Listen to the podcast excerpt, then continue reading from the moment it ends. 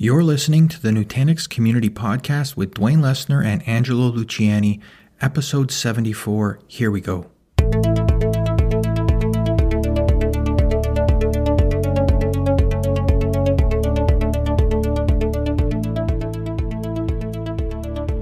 This week is another quick take, and I chat with Chad Dorr, Senior System Administrator at a healthcare provider, who is also a Nutanix Technology Champion and a Nutanix User Group Champion.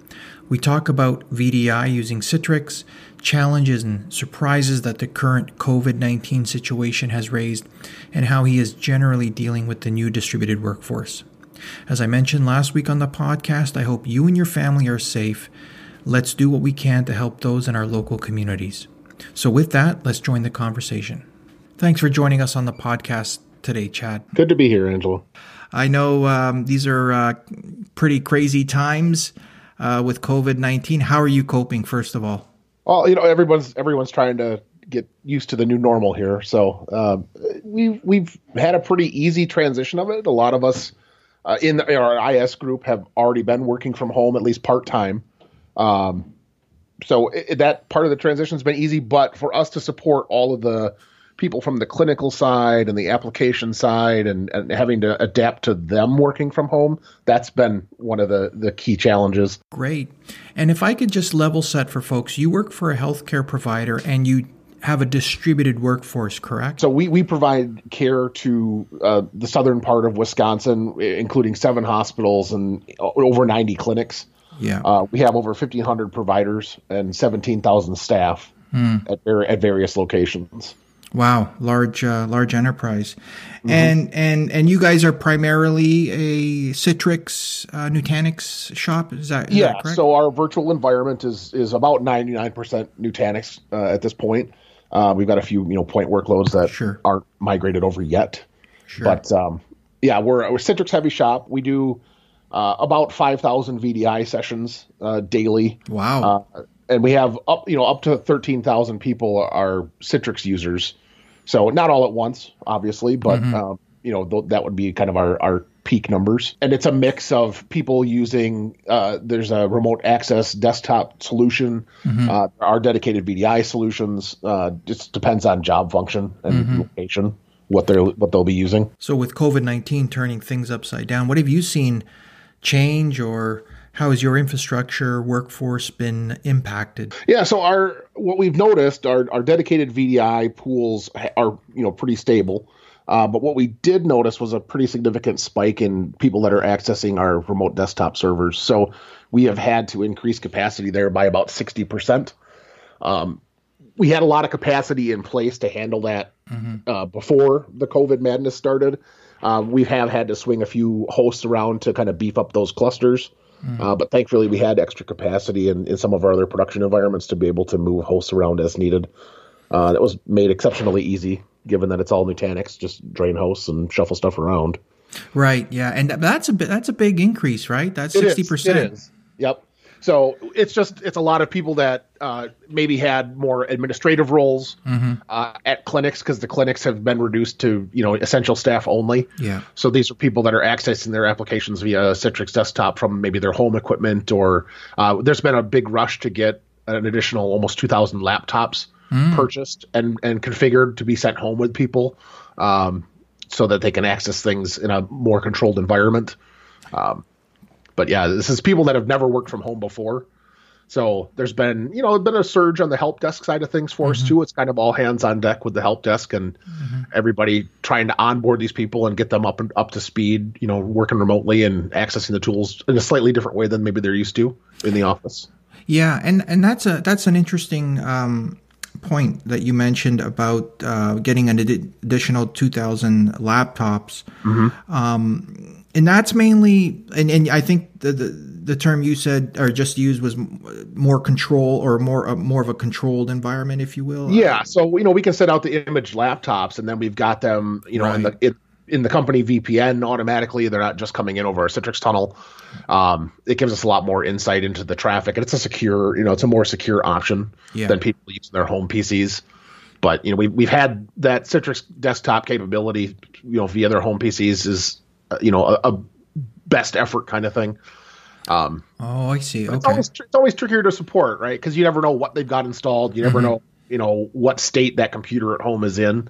So, you know, it's just a lot easier from a support model if we can get them equipped with the laptops. So, I'm sure that they'll be, they're, you know, they're going to be distributed, and you know, the the most key players mm-hmm. are going to first, and then they'll kind of trickle down. We've been bringing stuff that's been planned to be decommissioned. Some of that's you know being recycled as well. Mm.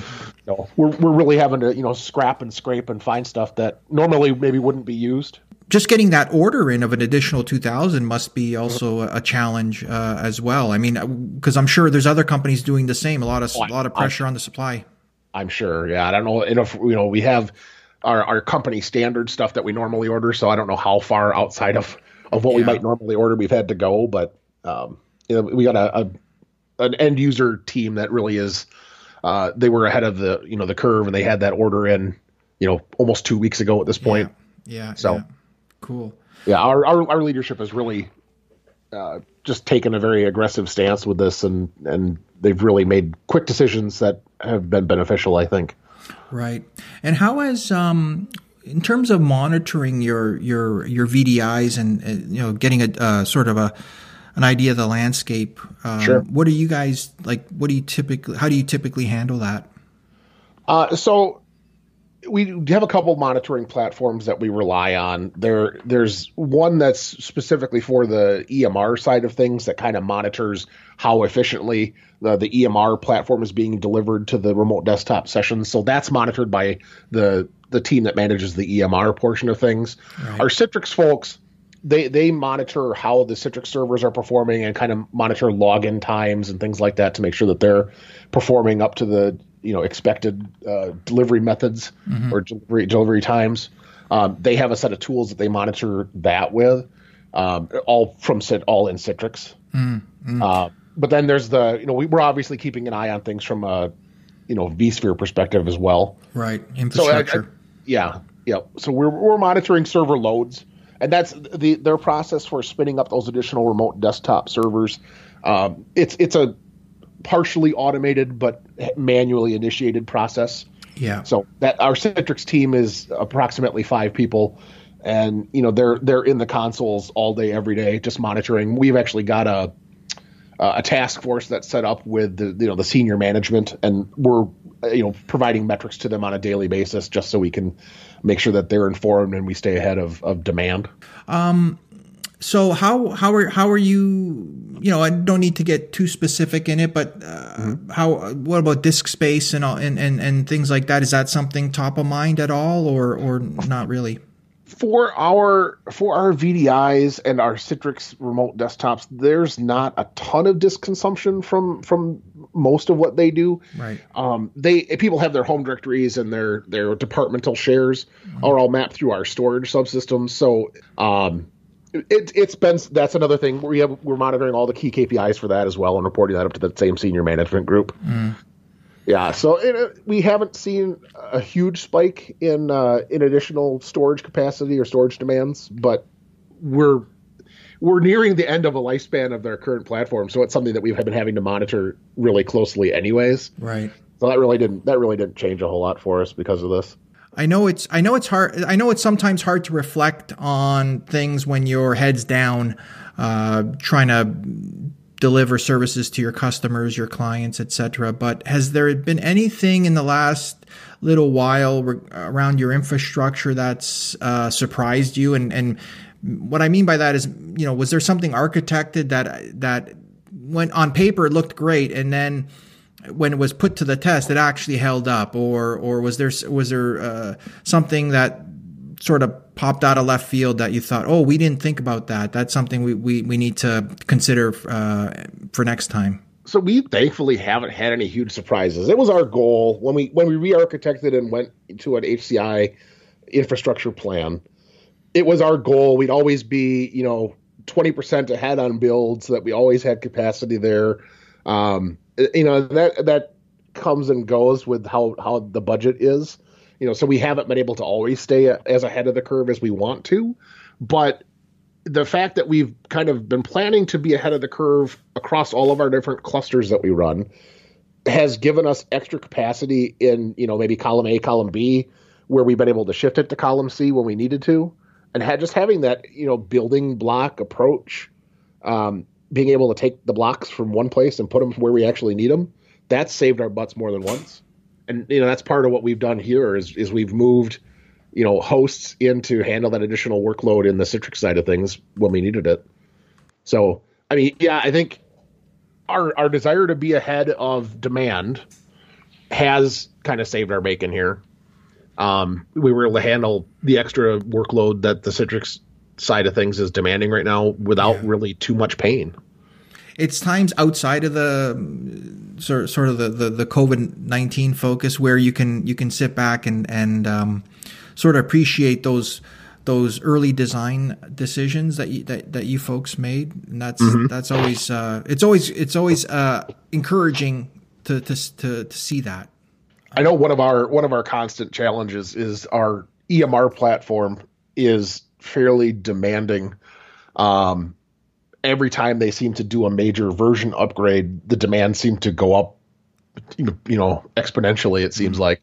Um, so yeah, that's that's been maybe our biggest surprise is how challenging it's been to stay ahead of the demand when not only coupled with just user you know user loads and user needs but with the demands of the emr company so um, that's been an interesting challenge you know where all of a sudden it's sprung that yeah you need an extra 30% capacity to to run this that kind of thing yeah. that's been maybe one of our biggest challenges mm.